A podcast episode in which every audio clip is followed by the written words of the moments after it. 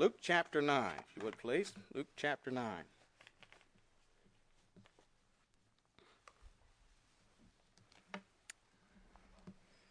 Start reading in verse 37. I'm going to read all the way down through verse 50.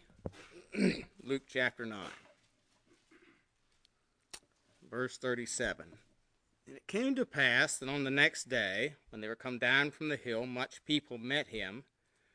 And behold, a man of the company cried out, saying, Master, I beseech thee, look upon my son, for he is mine only child. And lo, a spirit taketh him, and he suddenly crieth out, and it teareth him that he foameth again, and bruising him hardly departeth from him. And I besought thy disciples to cast him out, and they could not.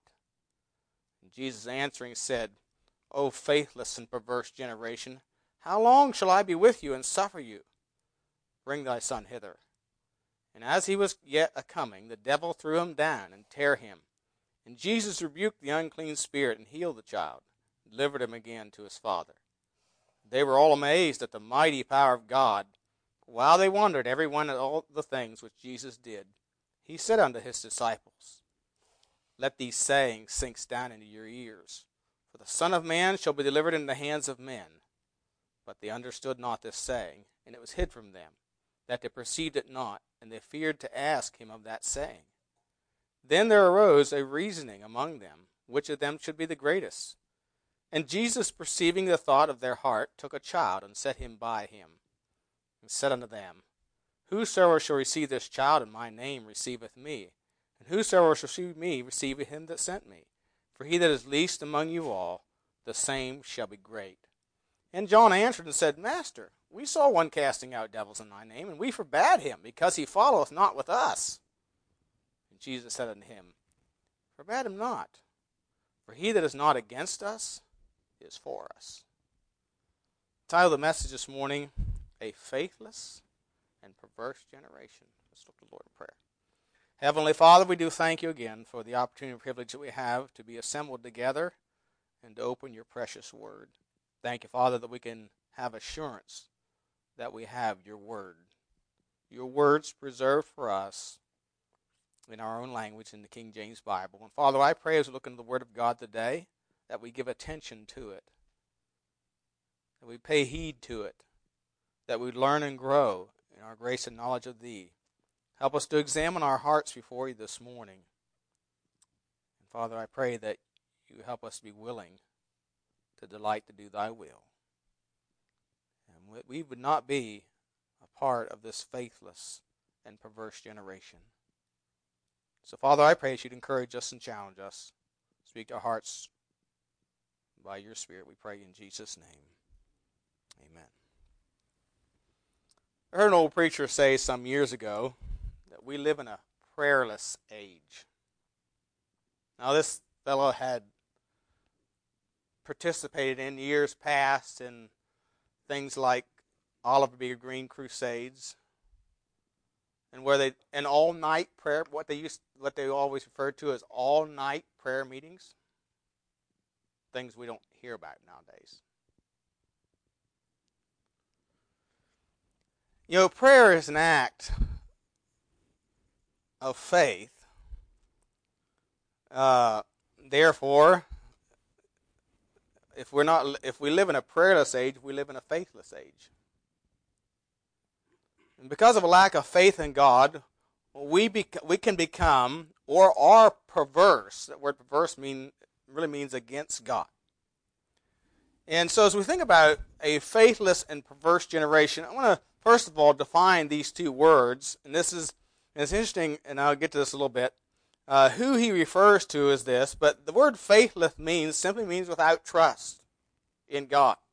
John 20, 27, you remember Jesus said to Thomas, Reach hither thy finger, behold my hands, and reach hither thy hand, thrust it in my side, and be not faithless, but believing. Don't be without trust in God. Why should they have trusted him? Why should Thomas why sh- why shouldn't have Thomas doubted? Because Jesus told him over and over again, I am going to be slain, but I'm going to rise the third day. But Thomas was faithless, and the others were too, really. Uh, the word perverse means corrupt or wicked or to plot against. To plot against the purposes of God. Balaam was his way was perverse. He was going against God. God told him, "Don't go to Moab," and he persisted in going. Finally, said God said, "All right, go ahead." He said, "Your way is perverse."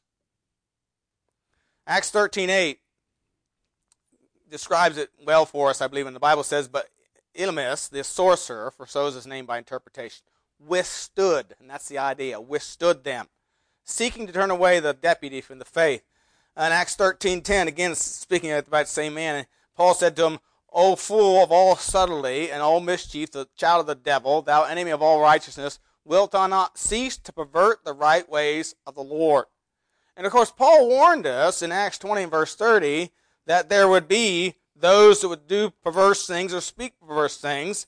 He says also of your own selves, speaking to the church of the elders of Ephesus, of your own selves some men arise speaking perverse things things against God to draw away disciples unto the, after them. So the question this morning is who was Jesus calling faithful and perverse? Was it the Pharisees who were constantly trying to trap him in his words? Was it the Romans who ruled over Judea with a strong hand?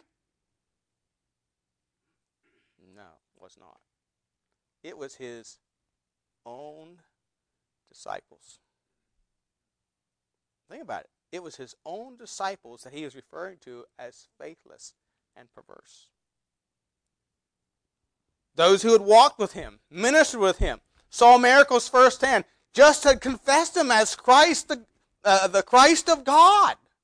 And Jesus said, You're faithless and perverse. How long shall I suffer with you?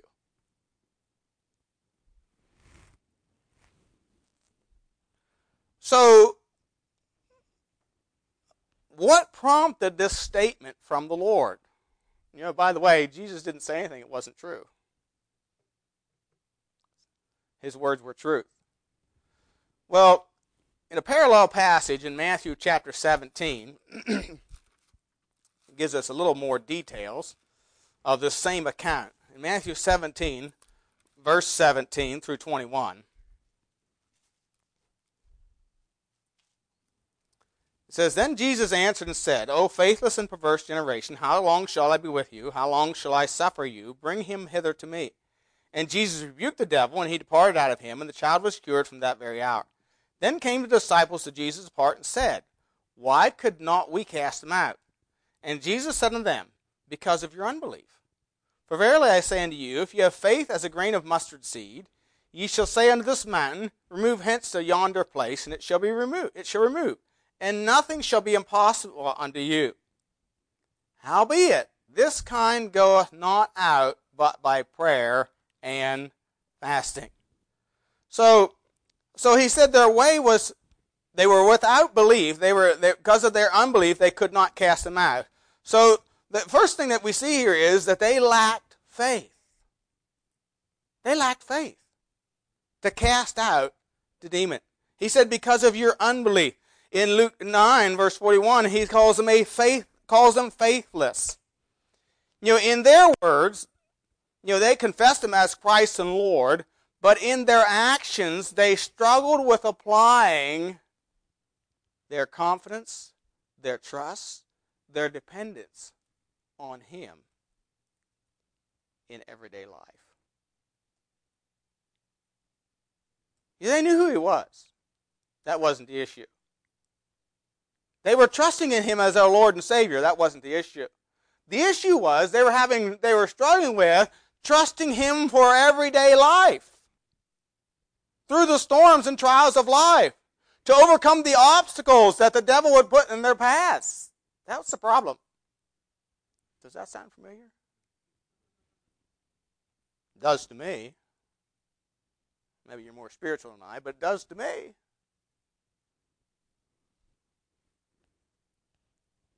Is not that our struggle in life? It is. That's our struggle.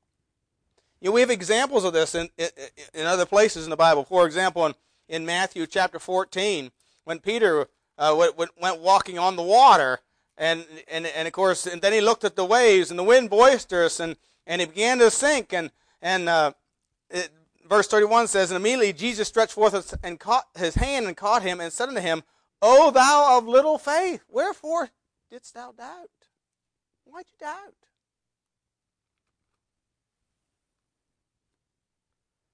In Luke chapter 8, verse 22 to 25. Again, came to pass on a certain day that he went into a ship with his disciples and said unto them, Let us go over unto the other side of the lake, and they launched forth. He gave them clear directions as to what they were going to do. But as they sailed, he fell asleep, and there came down a storm of wind on the lake, and they were filled with water and were in jeopardy. And they came to him and woke him, saying, Master, Master, we perish. And he arose and rebuked the wind and the raging of the water, and they ceased, and there was a calm.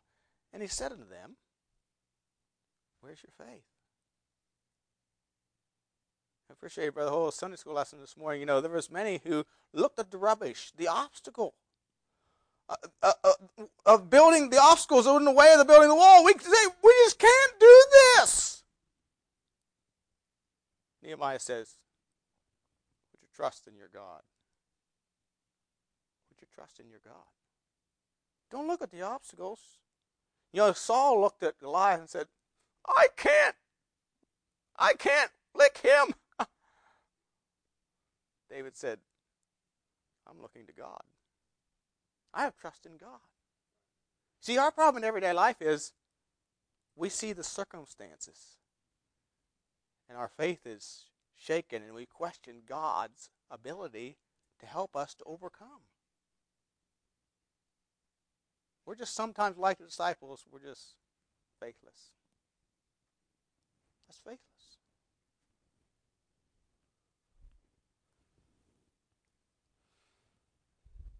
So we fail to trust or have faith in everyday life. You know, we hear, we read, we hear His word, we hear His commands, we we we we read His promises, and and we we believe Him. But when life circumstances happen, we doubt. Or we cave from pressures from others. Peer pressure. You know, we like we adults like to talk about peer pressure, young young people, but there's peer pressure among adults too. Just as just as real. And we have just as much problem with it as you young people do, if we're honest.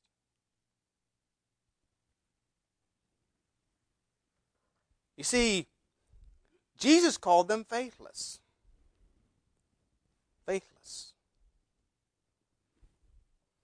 And the reason they couldn't cast out the demon was they were faithless.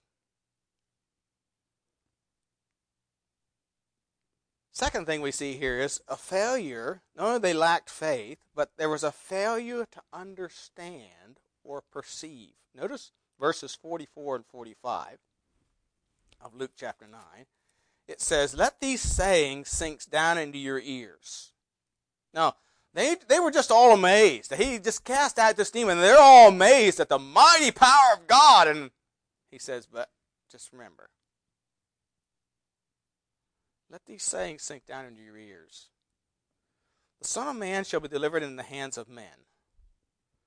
But they understood not this saying. It was hid from them, that they perceived it not, and they feared to ask him of that saying. So they failed to understand or perceive.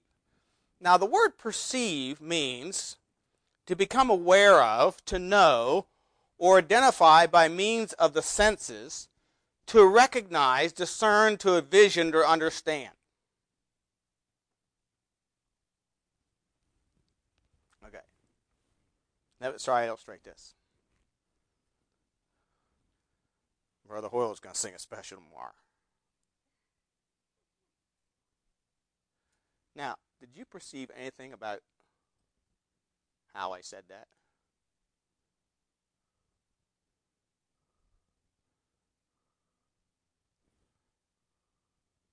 How do I say it?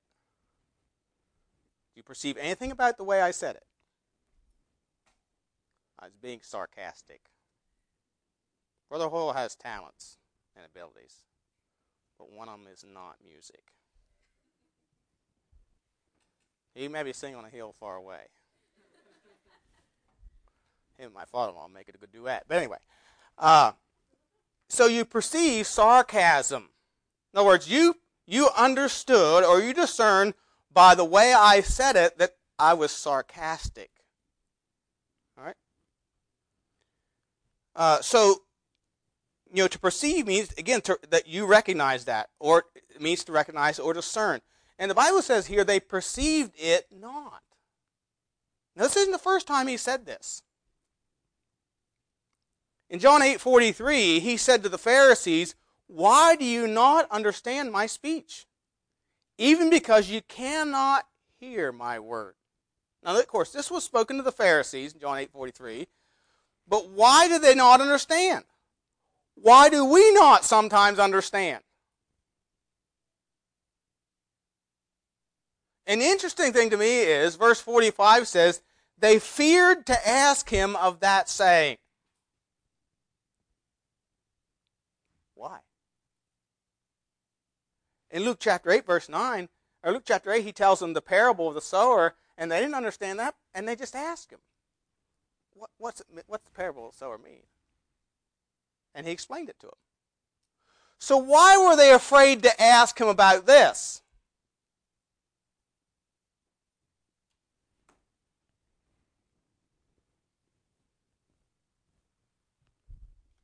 Good question.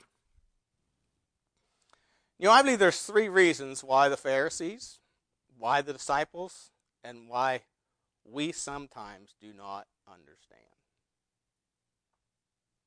Now, this gets right down to real life. This hit home. Hit home. First of all, number one, is we have preconceived ideas of our own. Let me give you some illustrations of this. In Luke chapter 13, Luke chapter 13, verse 1, the Bible says, There were present at that season some of some that told him of the Galileans whose blood Pilate had mingled with their sacrifices. And Jesus answering said unto them, Suppose ye that these Galileans were sinners above all Galileans because they suffered such things? I tell you, nay, but except ye repent, ye shall all likewise perish. So, what was the preconceived idea here? Is The preconceived idea, the idea here is that these Galileans that Pilate killed were worse sinners than everyone else. That's why they got what they got. Jesus said, It's not so. It's not so.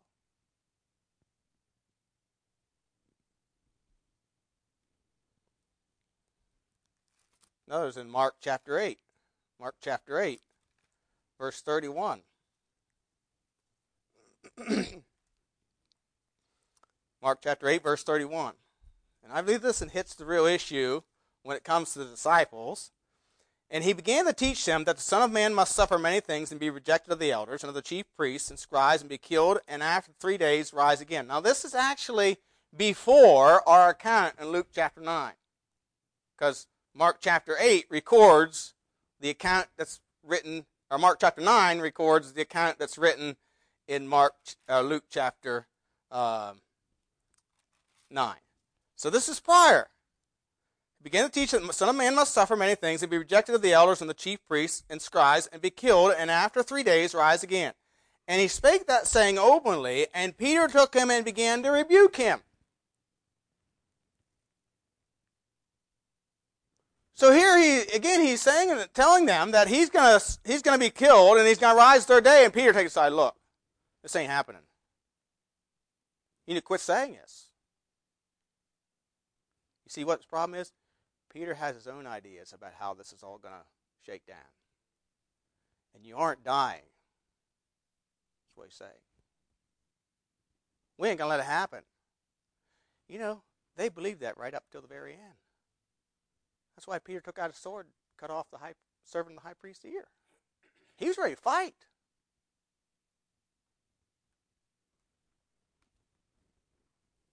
See, too often we can't see or understand what God's trying to teach us or show us because we have preconceived ideas.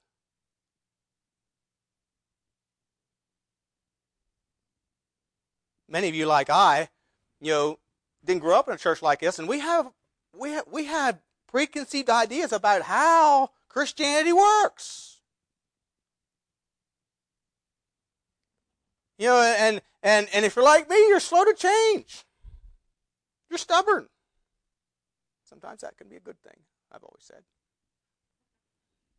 You know, we shouldn't be quick to change. Be careful with them that are quick to change. The Bible does say that. Men are not with them that are given to change.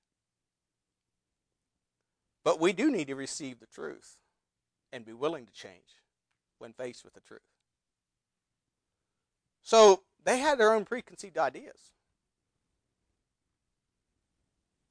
Therefore, they didn't understand. Second thing is pride. Notice verse 46. Verse 46 of Luke chapter 9. You know, Jesus just told them, let these sayings sink down into your ears. The Son of Man shall be delivered into the hands of men. And you know what they start doing? Look at verse 46. Then there arose a reasoning among them which of them should be the greatest. He's trying to tell them, look, you need to get ready. You need to understand that I'm going to be crucified and I'm going to rise again the third day. And they're over there bickering about which one's going to be the greatest in the kingdom. They don't want to even consider the death of Christ or suffering for him or serving for him. They're only interested in the kingdom. And who's going to be the head honcho? That's pride. Pride. And again, they bickered about this right up until the night he was arrested in the garden. They were arguing about it then. Luke 22, 24 tells us that. Now you might say, man, I wouldn't have been doing that. Not unless you were given a chance.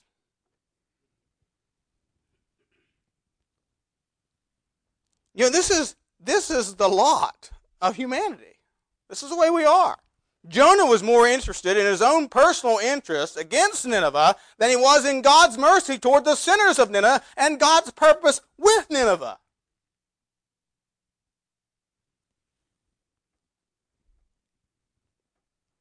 You know how many times will we not ask for help because we already know? Or we are embarrassed because it's humiliating. So we just plow through and along in our pride and our stubborn ways. We're not going to let anybody else do it either. Look at verse 49 and 50. And John answered and said, Master, we saw one casting out devils in thy name, and we forbade him. No, we, we stopped him. Because he followeth not with us. Jesus said unto him, Forbid him not.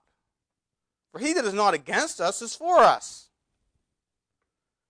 You know, pride, pride can make us control freaks.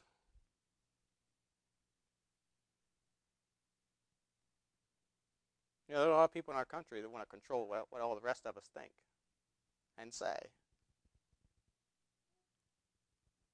Now, there's some parents that are control freaks. They smother their children trying to protect from the world and do not prepare them to live in the real world. Someday you're going to have to let them go. You need to prepare them for that. And that takes a lot of wisdom. It's a hard thing to do, but it must be done. You know, these verses in verses 49 to 50 are not justifying error or compromise. You know, some will take these verses and say, see there, we should, you know, be part of all the ecumenical. That's not, not what that's saying. What Jesus is teaching us is we do not have all authority to control the way others worship God or the way others teach about God. We are to expose error, error, but not rule it with the force of the sword, like Roman Catholicism or Islam. And, you know, we must be careful about having an, a me only attitude. We're the only ones that are right. You know, there was a guy in the Bible that had that attitude. Elijah, I'm the only one left. Lord said, There's 7,000 in Israel that haven't bowed their knees to Baal. So we need to be careful in our having this attitude of putting pride in our stand for the Lord and be condescending to others.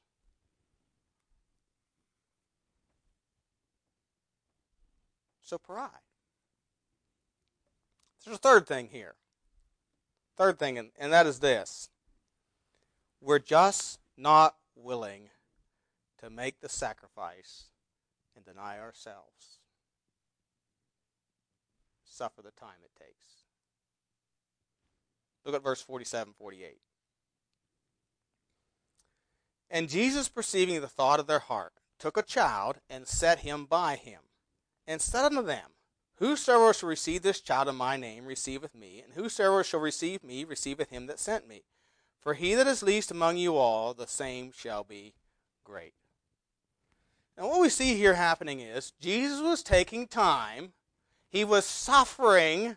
That means he was bearing with. You know, notice in, in verse 41, he, he says, uh, uh, uh, or uh, I'm sorry, where is it here? Verse. Uh, yeah, verse 41.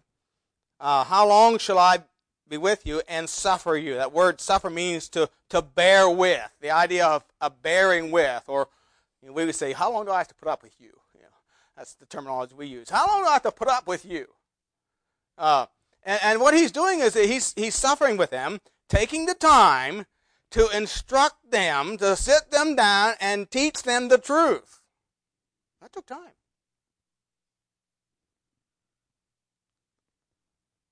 and for them to learn it, what's required.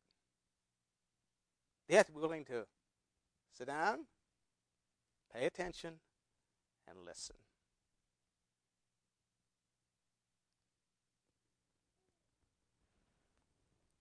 And be willing to do it. Your Proverbs 1 5 says, A wise man will increase learning. Wise man will hear and increase learning. Look at Proverbs chapter 2. Proverbs chapter 2. Proverbs chapter 2.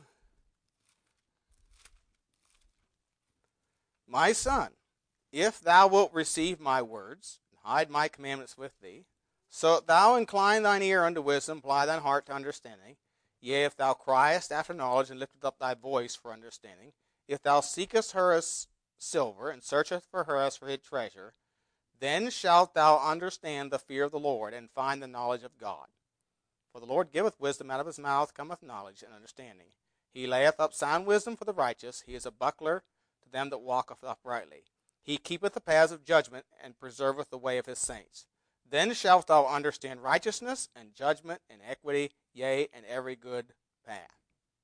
You see, if the disciples would have been seeking to understand what he was saying, I'm going to be slain, and the third day I will shall rise. If they were been seeking to understand that as much as they were seeking to figure out who was going to be the greatest in the kingdom, they wouldn't have had this problem of being faithless and perverse.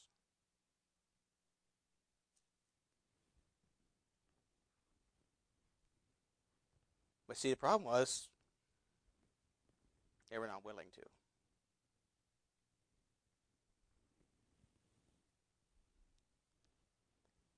They were not willing to. John 7 17, there's an interesting statement in the Bible. It says, If any man will do his will, he shall know the doctrine, whether it be of God or whether I speak of myself. Now, the word there, will, means to desire or delight in. So, if any man will delight in his will, God's will, Jesus said, He shall know. Psalm 37 4 says, Delight thyself also in the Lord, and he shall give thee the desires of thine heart. Commit thy way in the Lord, trust also in him, and he shall bring it to pass. You see, when we will seek him as silver and search for him as gold, that is time consuming. That takes effort. That takes priority.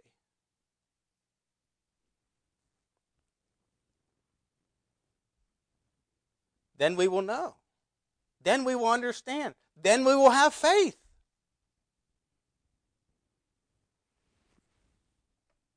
You see, they were not willing to take the time, they were not willing to pray and fast so they could cast out the demon.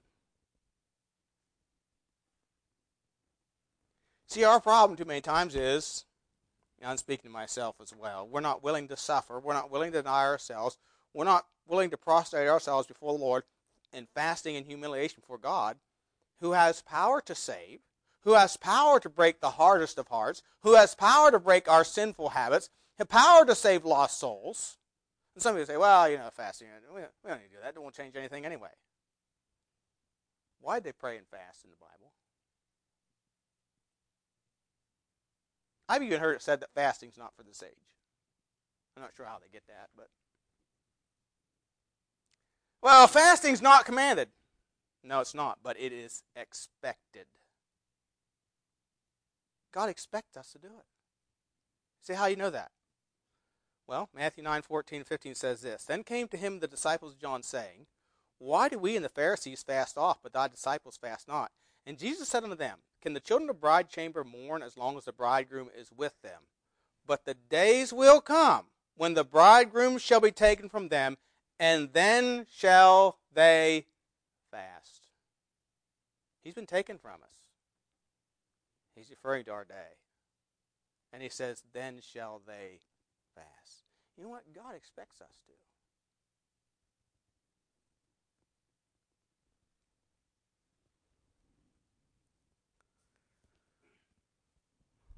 You know, in 2 Chronicles 20, verse 3, the Bible says, Jehoshaphat feared and set himself to seek the Lord and proclaimed a fast throughout all Judah in Ezra 8:21. Then I proclaimed a fast there at the river Ahava that we might afflict ourselves before God to seek of him a right way for us and for our little ones and for all our substance. God's interested in, in, in a right way for us, for all our little ones and our substance.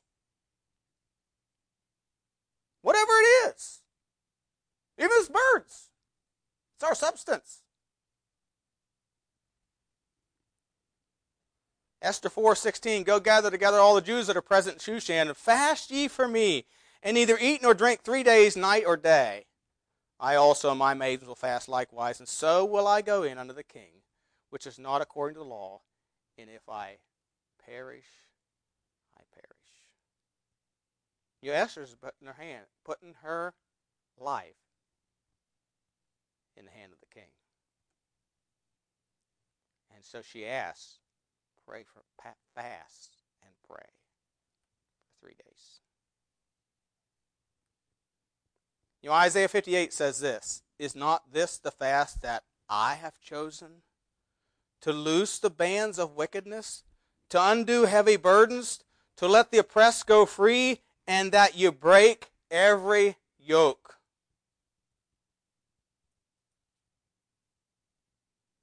There may be somebody may be bound with bands of wickedness. God says fasting can break those bands. It can undo heavy burdens. It can let the oppressed, you may be oppressed, or, or maybe there's a yoke that you're bearing, a burden that you're bearing, and it can break that yoke.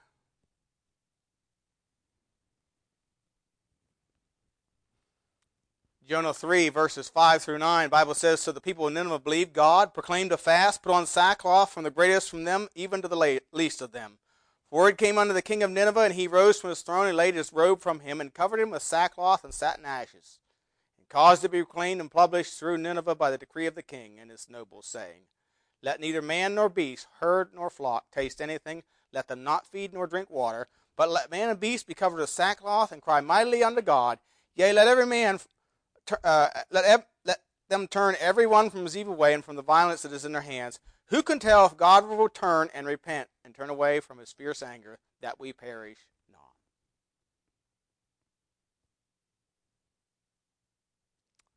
You know, when they when they were preparing to send out the first missionaries, do you know what they did? Acts 13 2. And they ministered to the Lord as they ministered to the Lord and fasted. See, it was through their ministering and fasting that God said, Separate me, Barnabas and Saul, for the work whereunto have called them. And when they had fasted and prayed and laid their hands on them, they sent them away.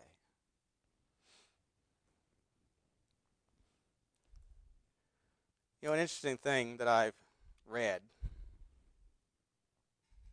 during the great, the days of the great missionary enterprise, the 1800s, early 1900s. You know what they did at missions conferences?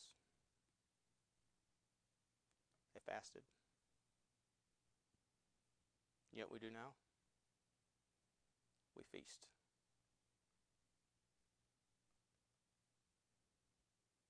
Yeah, Brother Evan said one time, he didn't say it in these words, but it's almost like you get tired of eating. I know what he's talking about.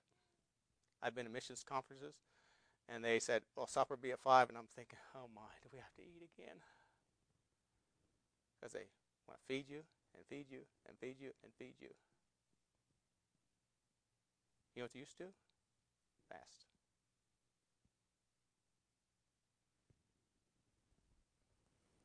Hudson Taylor, George Mueller. Now we have banquets.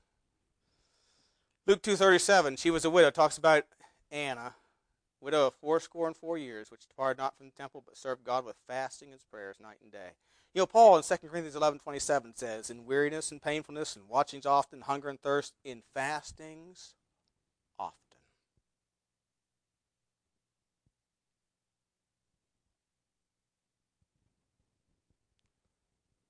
You see, many that God used greatly in the Bible spent time. They they were willing to deny themselves the pleasures of the body and fast and pray so that they could see God do only what God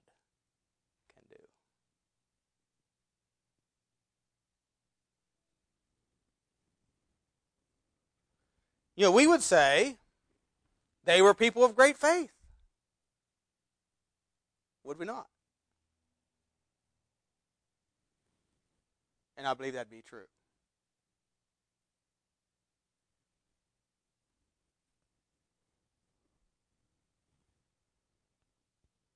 You know, Jesus said to the disciples that they were faithless and perverse, and that this demon could not be cast out by them he could not be overcome by them because of their lack of faith.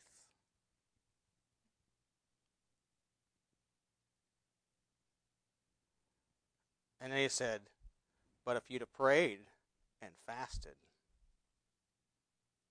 you could have.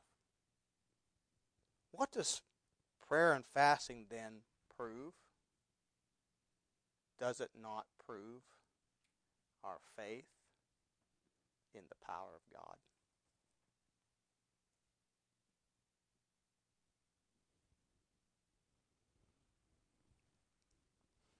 So the question is this morning are we faithless? How much faith do you and I have? How is it demonstrated before God?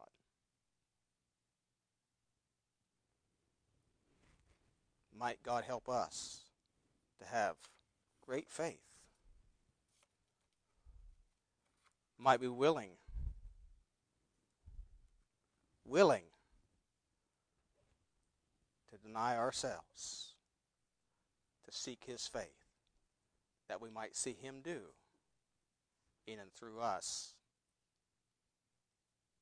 what only God can do.